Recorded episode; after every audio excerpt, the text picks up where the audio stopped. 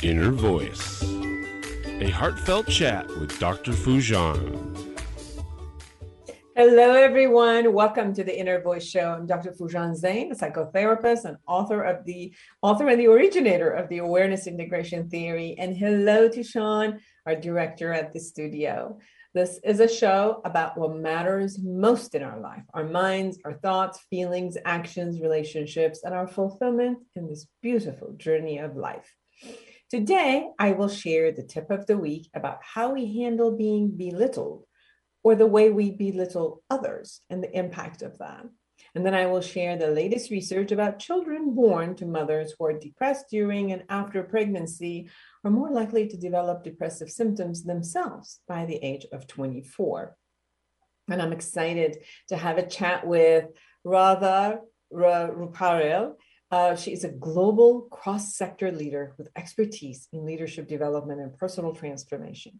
She has worked with CEOs, Fortune 500 senior executives, social entrepreneurs, and grassroots leaders around the world and has the collective leadership accelerator at Teacher, Teach for All, Teach for All.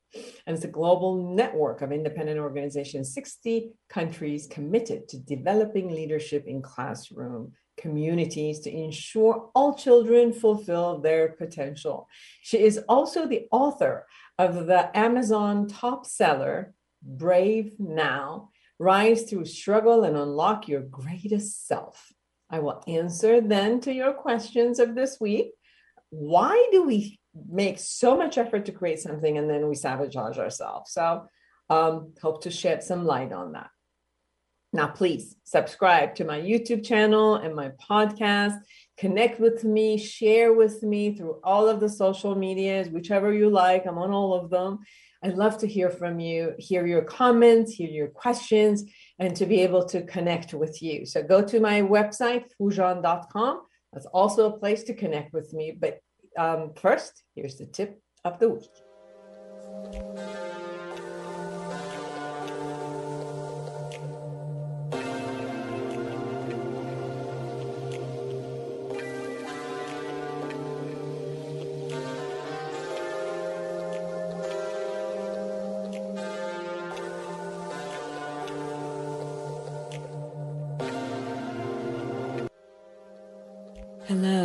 Dr. Foojan Zeine. I'm a psychotherapist and a life coach for the past 30 years, and I'm the originator of the Awareness Integration Therapy. I'd love to be able to support you in any matters of life that shows up for you that you need support. So call me at 818-648-2140. I am available to do online therapy or coaching, anyone who's around the world. And my, you can also join me in my office in San Clemente, California, if you like to uh, come to the office. So call me at 818-648-2140 or go to foojan.com. I look forward to hearing from you and having the opportunity to support you in things that are in your life and you just want to excel and create an amazing life for yourself and everyone around you. This is to all of you therapists, counselors, coaches, and teachers out there, offering you my latest book, Awareness Integration Therapy Clear the Past, Create a New Future and live a fulfilled life now. Every person that reaches out to a psychotherapist, a counselor, or a coach is seeking to learn skills that can be utilized daily to foster a successful and fulfilling life. So, this book offers an effective tool to all psychotherapists and coaches for supporting their clients to become aware of their inner process and to be accountable for it, as well as the results in all areas of their lives with the utmost level of care and acceptance. This is a must read for all of you clinicians and coaches who desire to offer a deep therapeutic work in a brief period of time suited for this era. Have you ever wished you could just wake up one day, reach across your nightstand, and hit the life reset button? Let's face it, the struggles and frustrations of everyday life leave millions of women and men around the globe yearning for a new way. And the new way is right here in Life Reset, the awareness integration path to create the life you want by Dr. Foojan Zeine. You can get it now at foojan.com or amazon.com. Life Reset, the awareness integration path to create the life you want. You deserve it.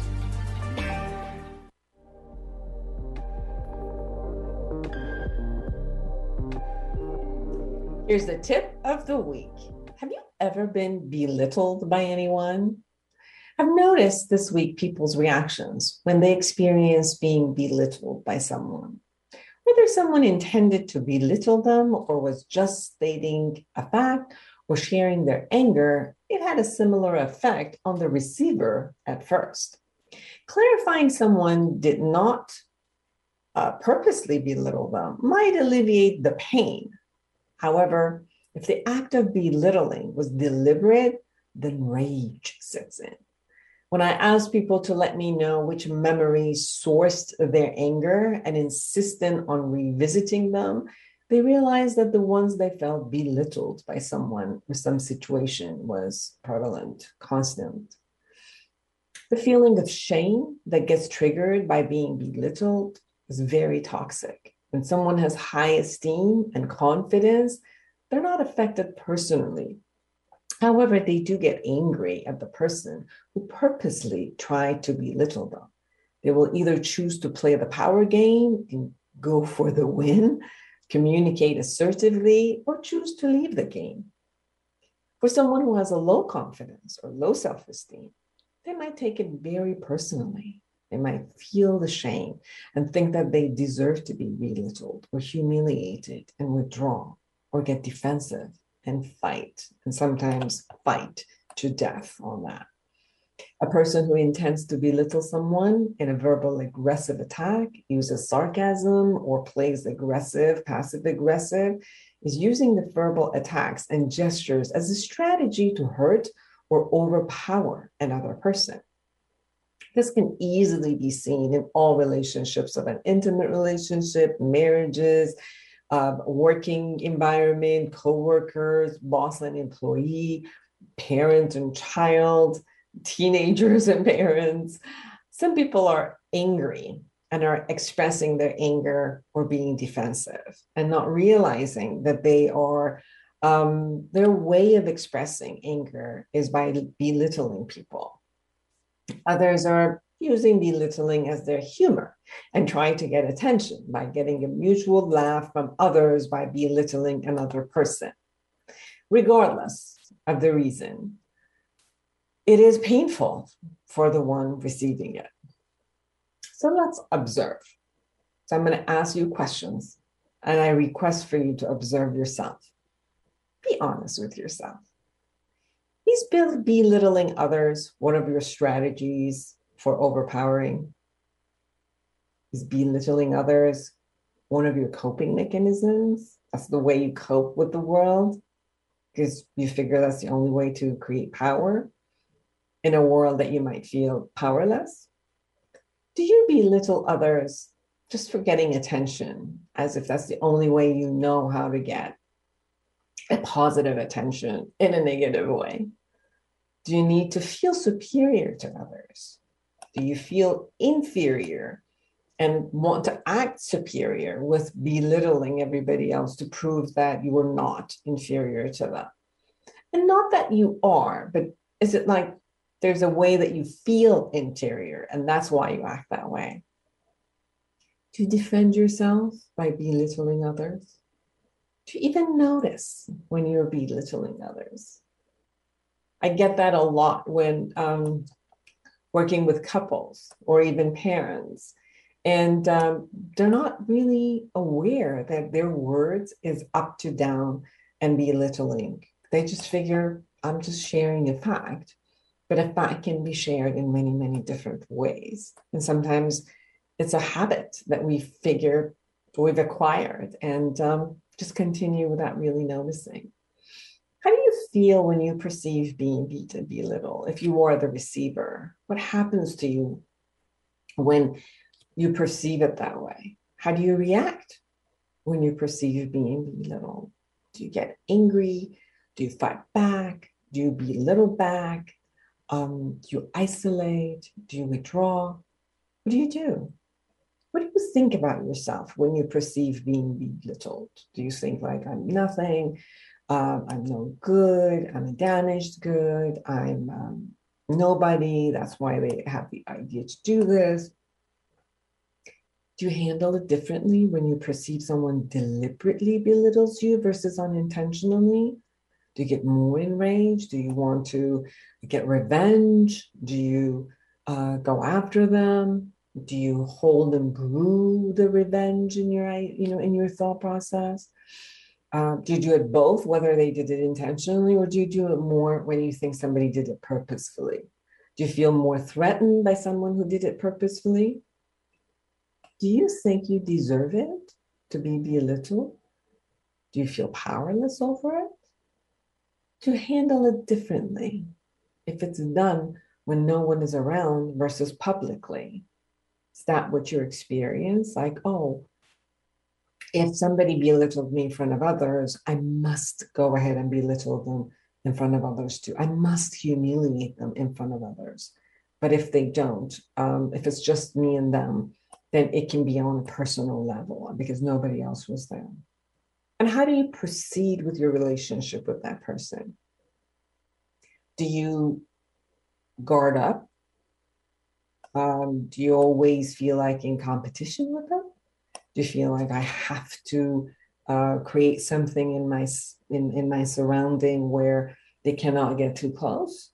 Um, do you always look at them with um, ways to find their vulnerability so you can go back and belittle them? Or is it more like, I just don't want to be around these people? So kind of like move back and say, no, no, no, no, I don't want them around.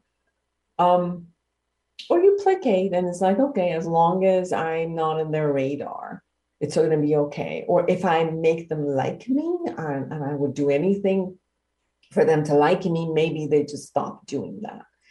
Um, have your parents belittled you? Did you get, are you used to that?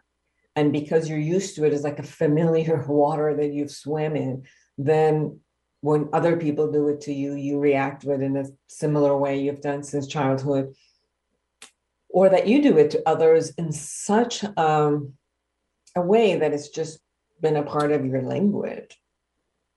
So these are all the ways that you can monitor um, that way of being. For sure, if there is some sort of a power game that is there continuously, um, it disrupts relationship. It does not allow safety, trust, closeness to happen when that's part of the game. A lot of times, obviously, it happens. Most of us experience those things as you know, as as uh, maybe early as um, elementary school definitely junior high that's what we do best like we become a master of the game around junior high and um, somehow as we grow up we tend to let it go and find ourselves in a place that we're powerful and you know we enjoy being with other people and with respect and create close relationships. It could be that any point of those skills that we've generated in uh, junior high can show up at any moment, whether they're, you know, you know, it, it, where we feel powerless and we need to gain power, or we are in competition at work or in any uh, place that, you know, that needs to show up as a coping mechanism. But to really look at how are we using it? Why are we using it? Is it useful? Uh, what type of relationships can we create if that is part of the way that we are with people. And then how are we receiving it and how do we react to it? So it's important for you to see if that strategy works for you or not. For more observational skills and seeing how to think, feel, and behave in different areas of your life, go to my book, Life Reset The Awareness Integration Path to Create the Life You Want. Uh, for healing and releasing the toxic residuals of belittling or acquiring skills to deal with your anger in a more healthy way. Um, and express it in a more healthy way, or even gaining attention in a more healthy way, so that you don't have to only get the consequences of being belittled or belittling others. Be right back.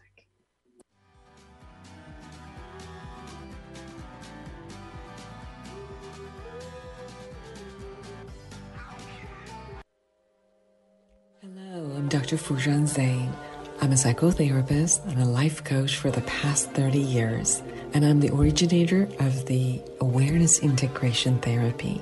I'd love to be able to support you in any matters of life that shows up for you that you need support. So call me at 818 648 2140. I am available to do online therapy or coaching, anyone who's around the world. And my, you can also join me in my office in San Clemente, California, if you like to uh, come to the office. So call me at 818 648 2140 or go to foojan.com. I look forward to hearing from you and having the opportunity to support you in things that are in your life and you just want to excel and create an amazing life for yourself and everyone around you.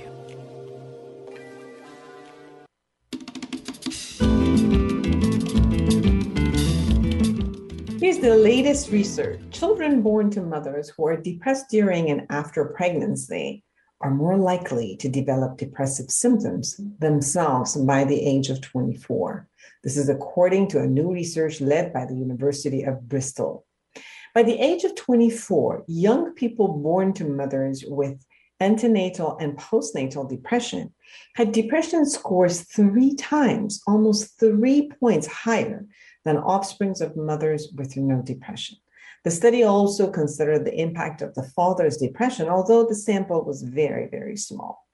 The study was published in the British Journal of Psychiatry, and the study looked at survey information for 5,029 individuals during a 14 year period from ages of 10 to 24 to examine how the risk of depression, um, the risk of depression occur across childhood and adolescence.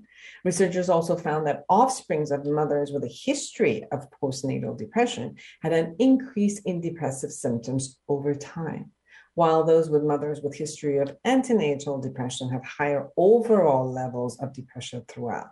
This suggests that the importance of antenatal and postnatal depression support and interventions are important Thanks to data from world-renowned health study children of 90s, also known as Avon longitudinal study of parents and children, researchers could explore the pattern of offspring depressive symptoms based on the various timing of maternal depression um, and see if there were any characteristics or differences in when and for what duration the offsprings of depressed mothers were depressed themselves.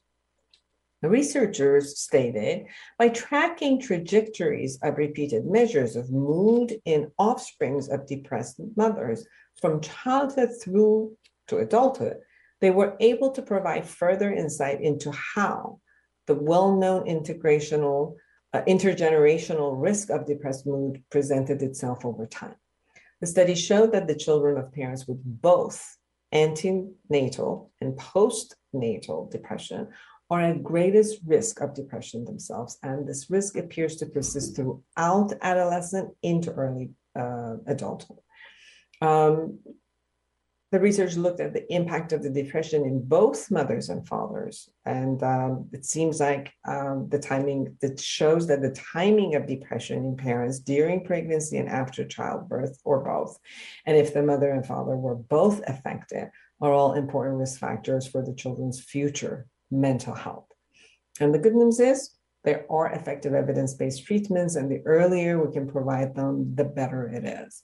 So, part of the importance of this conversation and the research is that uh, many times mothers or fathers, um, they even assume that if they are depressed, that having a child or the next child would actually make them feel better.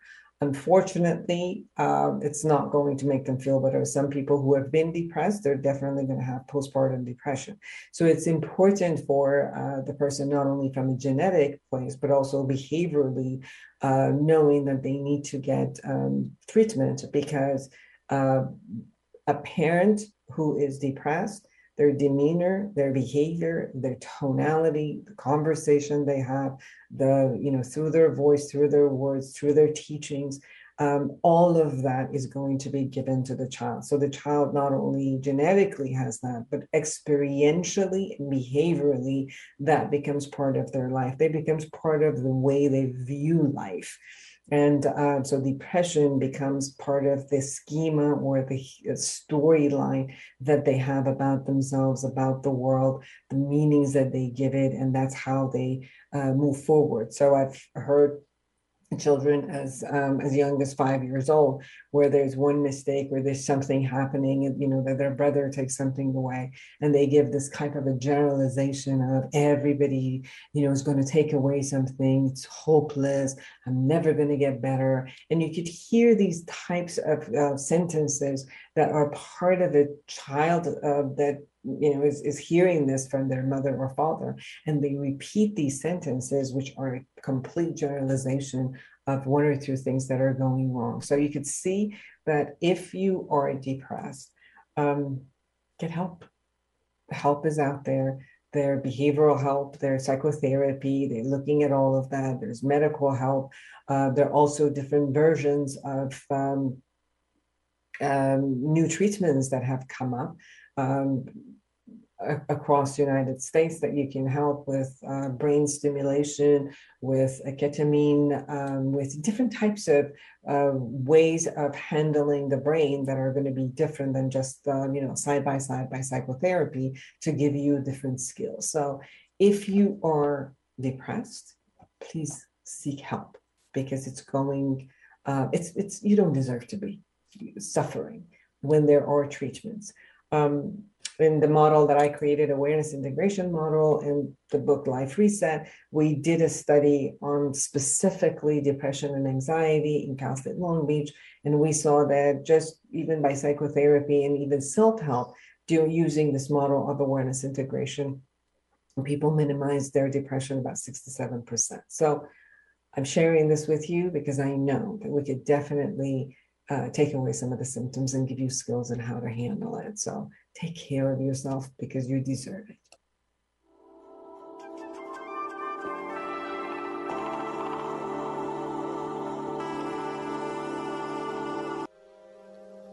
Hello, I'm Dr. Foojan Zeine. I'm a psychotherapist and a life coach for the past 30 years, and I'm the originator of the Awareness Integration Therapy. I'd love to be able to support you in any matters of life that shows up for you that you need support. So call me at 818-648-2140. I am available to do online therapy or coaching, anyone who's around the world. And my, you can also join me in my office in San Clemente, California, if you like to uh, come to the office. So call me at 818-648-2140 or go to foojan.com. I look forward to hearing from you and having the opportunity to support you in things that are in your life and you just want to excel and create an amazing life for yourself and everyone around you. Have you ever wished you could just wake up one day, reach across your nightstand, and hit the life reset button? Let's face it, the struggles and frustrations of everyday life leave millions of women and men around the globe yearning for a new way. And new way is right here in Life Reset, the awareness integration path to create the life you want by Dr. Foojan Zeine. You can get it now at foojan.com or amazon.com. Life Reset, the awareness integration path to create the life you want. You deserve it.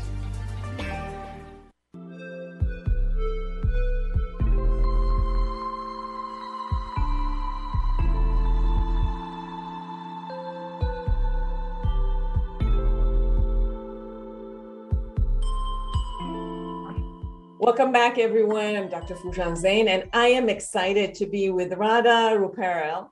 She is a global cross sector leader with expertise in leadership development and personal transformation. She has worked with CEOs of Fortune 500 senior executives, social entrepreneurs, and grassroots leaders around the world, and heads the Collective Leadership Accelerator at Teach for All, a global network of independent organizations in 60 countries committed to developing leadership in classrooms and communities to ensure all children fulfill their potential.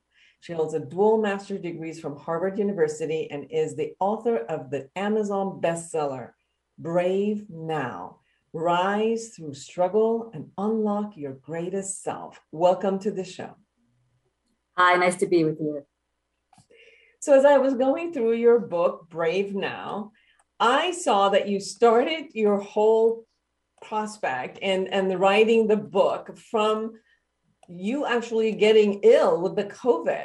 So I'm sure that a lot of people want to know how what you went through and how come this inspired you so much to write about it and uh, go through your own experience and uh, move through it really and then want to share it with the rest of us yeah so a little bit about the story Foojan. so this was april 2020 um, this was the beginning of the global pandemic. I'm in New York City.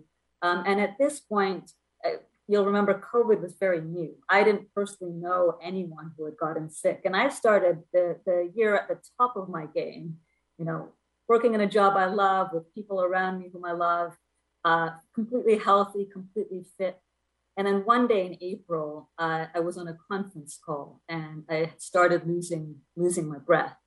And I got off the call and just a few hours later, I was completely bedridden. And within a couple of days, I realized that I've got this new virus that everyone had been talking about.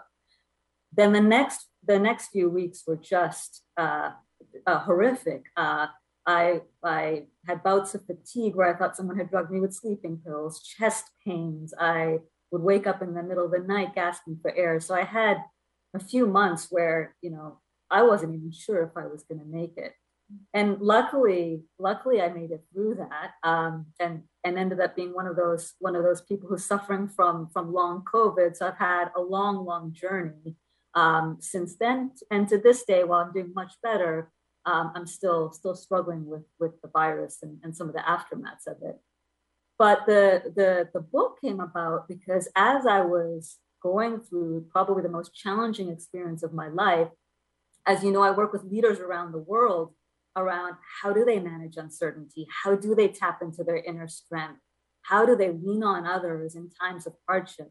And all these lessons I've been working with other leaders on for 20 years, I had to apply those to myself on a daily basis just to make it through. Mm-hmm. And so as I started discovering that, I realized maybe there's a bright side of the struggle that I went through is that I can share some of the lessons that I've worked with others on with others in the world because I had to live them every day myself. In uh, in your book, you share about being brave, and you um, share the meaning that you have for that, and you say taking on each day newly, even in the face of fear, treating yourself and others with compassion, even when it's hard, embracing adversity as a, as a source of wisdom and connection and being vulnerable enough to let the world experience the real you, perfectly imperfect, just as you are. Being brave is not an intimate characteristic reserved for a selected few. At any moment, any of us can choose to be brave. So, share with us the way you were brave. Yeah, so I think people have this image of brave as you know heroic, courageous leaders who are doing big acts. And what I realized was first of all, in in any moment, as I mentioned, we have this choice and we have this ability to be brave. So what I realized bravery meant was just the little things. For example, Foojan, I grew up thinking that being strong and being brave means when you're struggling to something, hiding it, you know, keeping it to yourself, trying to power through. But one of the things that started happening to me in my first couple of weeks of this illness was people started reaching out to me. They said, How can I help? And again, in the early days, I didn't even know how to accept that help. I had this one colleague from work who would reach out to me every day. finally I started opening up and saying, here's where I'm struggling. Here's where I need your support. And, and again, doing that with a work colleague, it's uh, you have to be a little bit vulnerable. That's what I realized. It was those moments when I said, I need your help. This is what's actually going on that I discovered, you know, great connection. Uh, I think the other thing is how we approach every day. So I would go to bed at night, and in the next morning, I would promise myself that I'm going to start the day anew. No matter what happened the previous day, let's look at each day anew and take that on. So I think bravery is not just about these big moments, it's about these choices we make in every little moment. Can you share about uh, being seen, allowing yourself to be seen, and allowing your um, your vulnerabilities to also be seen, and that is a is something that is called brave. Um, one of the things that I um, experienced with COVID is um, obviously I you know i have been a therapist for thirty years, so I work with a lot of stigmas. Could you try again? Okay, Siri is talking to us while we're. She's interested in the conversation, right? Absolutely. Well, yeah, thank you for coming. We're not need, needing you in here. Um, one of the things that I constantly deal with is a, obviously stigma of, of mental health uh, illnesses. And um, when COVID showed up, it's interesting that people needed to hide this. I don't know why. Um, I don't know if you've had that experience with other people, if there was any part of you that also felt uh, that you shouldn't show your vulnerability. And then, yet, in your book, you also talk about the place within ourselves that at one point needs to be able to receive, like you just said. People come in and want to help. Um, where is it that I can see myself as okay to be vulnerable? Where is it that I can share with the world what my needs are? And that also takes a courage and bravery to be able to say, I do need help. Because I think, you know, working with leaders, um, and always people are talking about how can I lead? How can I be strong? How can I this, this, this? And that's what I want to show the world, but not my vulnerability. And it seems like that is also a part that we feel powerful when we powerfully share our vulnerabilities too. What are your thoughts and experience about that? Sure. So I do think our society has made it hard to do that. And I think there is a turning point right now, though. So as a leader, again, I used to project strength, but now I've come to work and I've been very purposeful about sharing my story. Now, I'm not saying there weren't moments where I was worried, you know, will people worry I can't do it? Will they worry I'm not going to be good enough? Will they worry that I'm weak? And so you do have this moment where you're putting yourself out there and it is a risk. Um, but but here's the thing that I discovered, Foojan.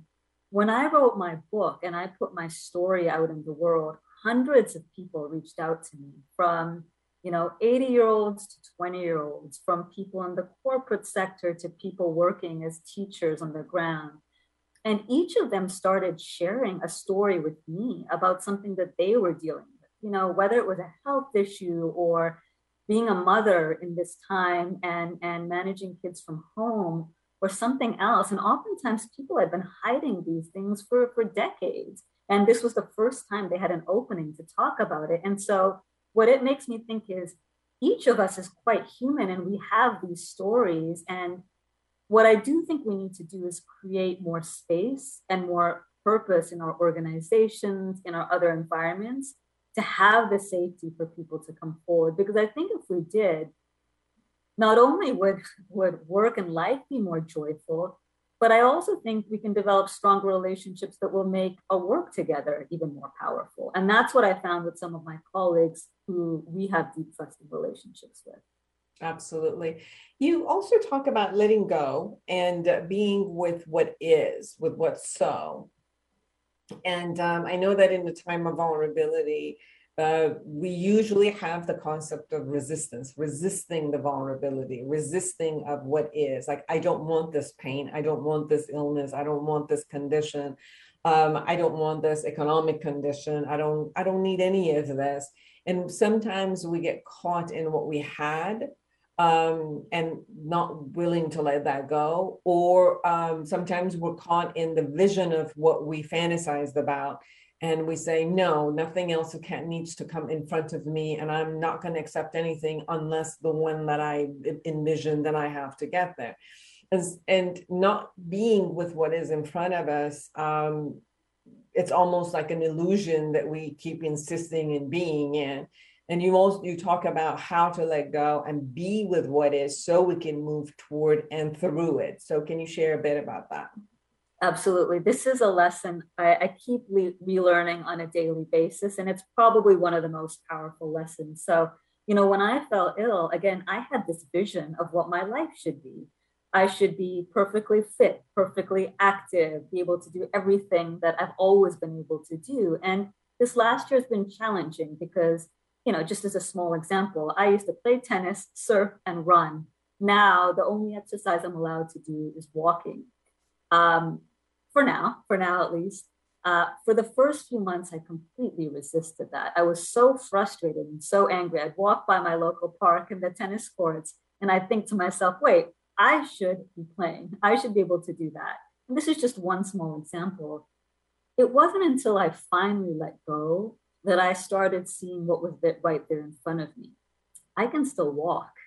I can go to the park every day you know, I can breathe. And what was beautiful about that was not only did I get present to what I could actually do, but I started finding wonder in that. Now, even if I could go back to my crazy exercise routine, I don't think I would, you know, because I've discovered the beauty in in walking and being with nature, in using that as a time to connect with people in my life.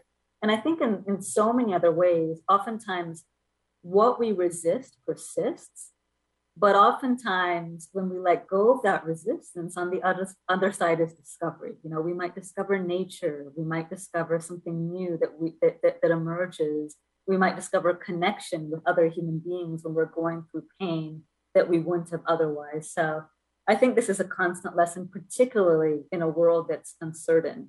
You know, we can't expect certainty. I think that's the thing that oftentimes kills us. Yes, um, I think there's a there's a yearning uh, for certainty, and then yet the funny thing is everything is so uncertain, and in the midst of all is uh, uncertainty, we're constantly trying to grab on something that is certain, and then we pretend that that's really what the world looks like, a certainty, which it really isn't. The um, the important part of your book is also, I think, that uh, when you talk about embrace suffering, which I think is something that we all say no to. you know, mm-hmm. it's like the system says, no, I'm not going to embrace it. And um, this got to go. So it's the same resistance that we have with any type of pain. Um, you know, there's a way that we are not I, I guess there's a way we induce suffering for ourselves because we're resisting what's there. And you share about how to embrace suffering, how to let go of unnecessary suffering, and how to actually find strength in suffering. So, can you share a bit about that? Sure, right, and I think that's the distinction there. There's there's un, there's some suffering that's just necessary by the fact that we're human beings. We're going to love people and we're going to lose them. We are going to have health and then it's going to disappear. And so if we assume there's no suffering in life, we're going to be miserable because we're going to be resisting the very nature of being human, which means there's suffering and joy. Um, but I think there is some suffering that's unnecessary. And I think that's oftentimes our resistance. So, one of the things I've learned is that instead of resisting suffering all the time, sometimes just embrace it. You know, I'm an optimist, but one of the things that I learned through this experience was sometimes it's important to just be with your emotions just as they are. Today I'm feeling sad. Today I'm feeling frustrated. Today I'm feeling angry.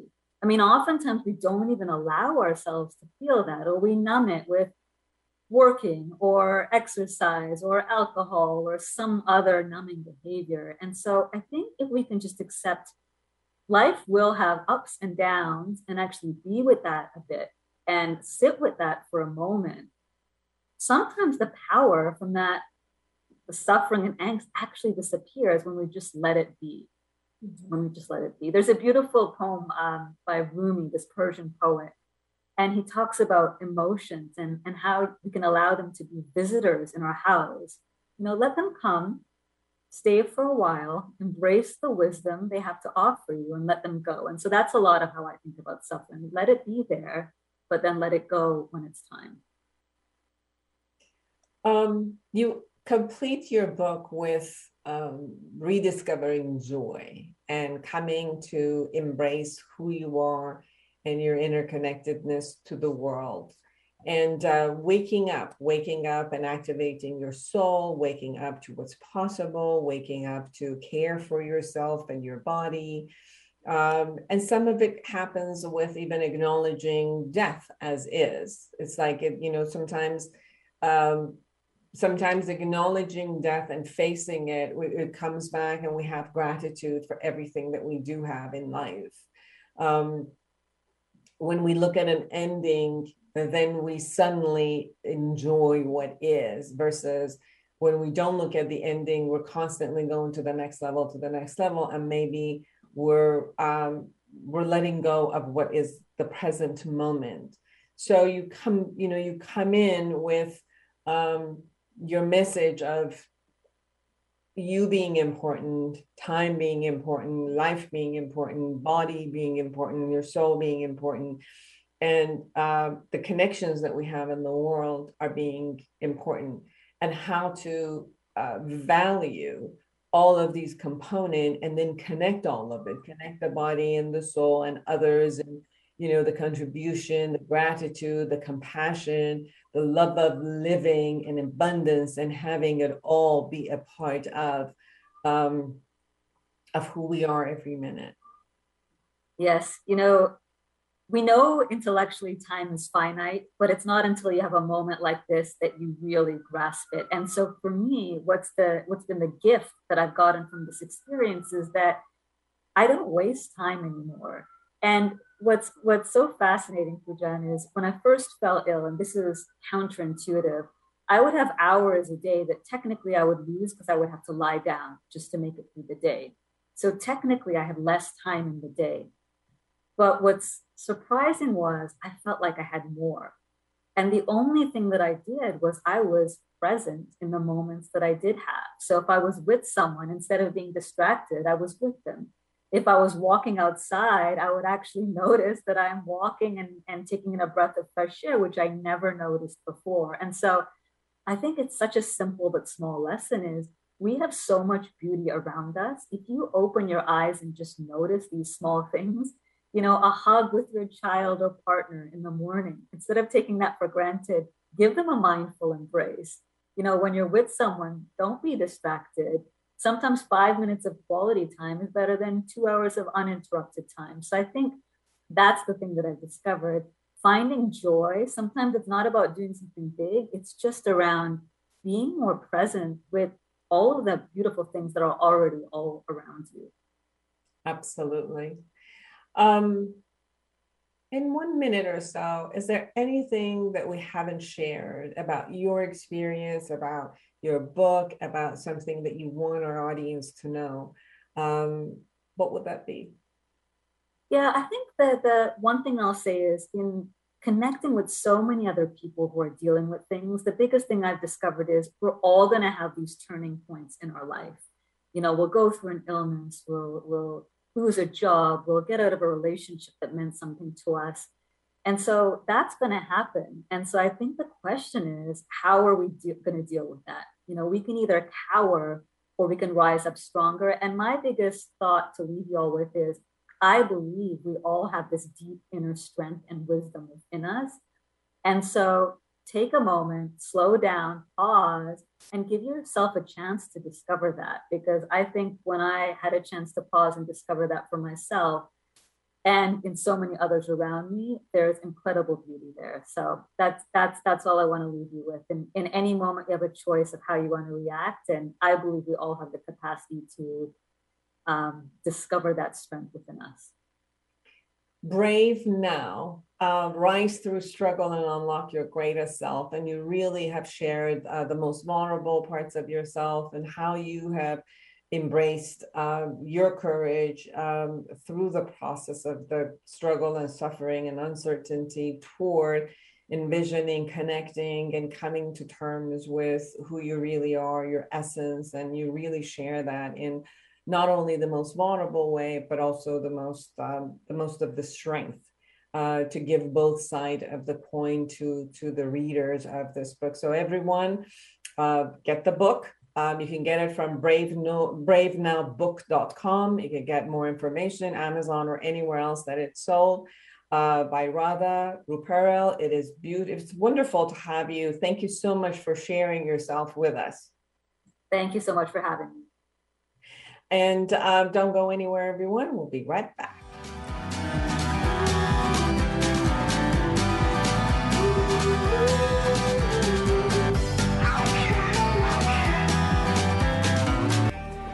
Have you ever wished you could just wake up one day, reach across your nightstand, and hit the life reset button? Let's face it, the struggles and frustrations of everyday life leave millions of women and men around the globe yearning for a new way. And new way is right here in Life Reset, the awareness integration path to create the life you want by Dr. Foojan Zeine. You can get it now at foojan.com or amazon.com. Life Reset, the awareness integration path to create the life you want. You deserve it. This is to all of you therapists, counselors, coaches, and teachers out there, offering you my latest book, Awareness Integration Therapy Clear the Past, Create a New Future, and Live a Fulfilled Life now. Every person that reaches out to a psychotherapist, a counselor, or a coach is seeking to learn skills that can be utilized daily to foster a successful and fulfilling life. So, this book offers an effective tool to all psychotherapists and coaches for supporting their clients to become aware of their inner process and to be accountable for it, as well as the results in all areas of their lives with the utmost level of care and acceptance. This is a must read for all of you clinicians and coaches who desire to offer a deep therapeutic work in a brief period of time suited for this era.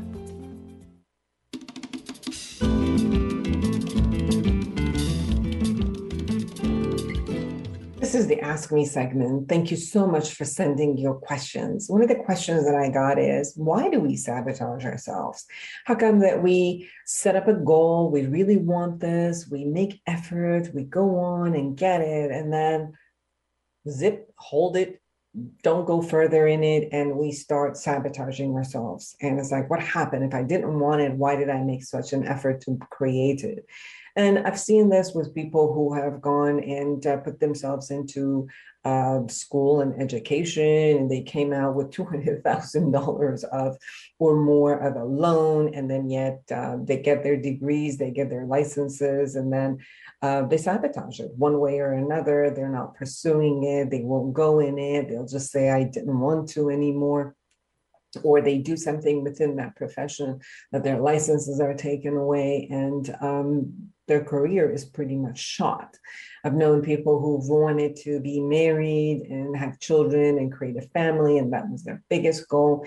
And they got it all. Finally, they were, you know, got married with the with the mate that they really wanted, and all is well. And then they begin sabotaging it by their anger and you know sense of entitlement and constantly fighting within that system of the marriage. And finally, their divorce papers are there, and they're like, I don't just don't want to be with you anymore. So you can see where people really want something and they do so much to get it and then ruin it immediately. Well, there appear appears to be uh, some type of a duality where although one part of us wants something and wants the success and makes the effort another part has a different belief system. Maybe it has a different belief system and i don't deserve this or it should be another way or uh, i don't even know who i am in this space where i know who i was without it and then i wanted it but then now that i'm here i have no idea who I am. And then the same type of anxieties of not knowing the uncertainty of the new way of being might trigger a lot of the wrong coping mechanisms or the way that I used to deal with uh, in order to go back. I've known people who wanted to be a certain way. They've worked so hard to get to that weight, and then they didn't know who they were. I lost 50 pounds, 60 pounds started getting people to look at them and pay attention to them. And they were so uncomfortable with this attention that they started eating again and gained their weight back. So it's almost like there's a wish that we want, and then we get the wish, but we have no idea who we are. So it's important to build a new identity with this new wish. And sometimes we'll get the wish, and then we're trying to build the identity as it shows up. And it's scary for us. So role modeling after people who are in that position, looking at the best that they've created and then integrating it into our system about who I am today as I've gained the new relationship, as I've gained the success, the success of the new business, of the new uh, body image that I have, of the new wealth that I've acquired, all of that in that way, I can create my new identity, which is a combination of what I was before and who I was before, and some of those behaviors, with the combination of a new set of behavior that creates success in the new concept. So if a part of me is sabotaging, is because it hasn't been upgraded to this level and it's still operating on some old level that was there. Whether I thought I didn't deserve it, whether I thought I wasn't good enough for it, whether I thought I'm scared and won't be able to survive this, or whether I thought I got it, but it's not something that I wanted to have. Um, so all of those are the different types of belief systems that if I don't attend to it, subconsciously are going to come in and take away everything that I just built. So the awareness of all of these different parts that are coming together and how each one of them may have a different need and comes together and those needs have to be taken care of and negotiated for me to be in a new business in a new way of a socioeconomic class, in a new way of a, a, body image that I have, in new in relationships that I want to um, be in, in a new way of vulnerability, in a new way of success. All of those are new ways of being. When we have an image of creation of something, we only have the image of what the create, you know, what the outcome would look like.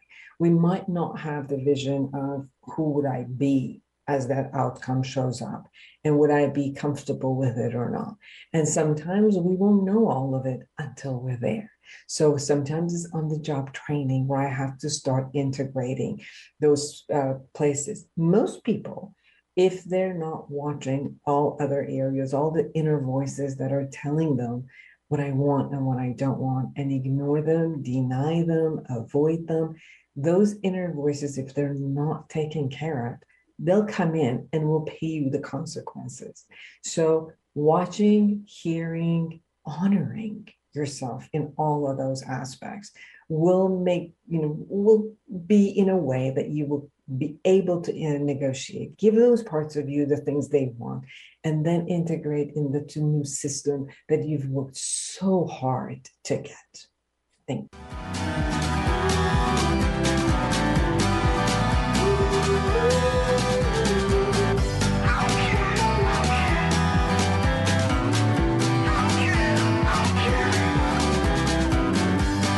This was our show today. Thank you so much for being with us. And for all of you who are out there, create an amazing life for yourself and everyone around you. And until next week, bye bye.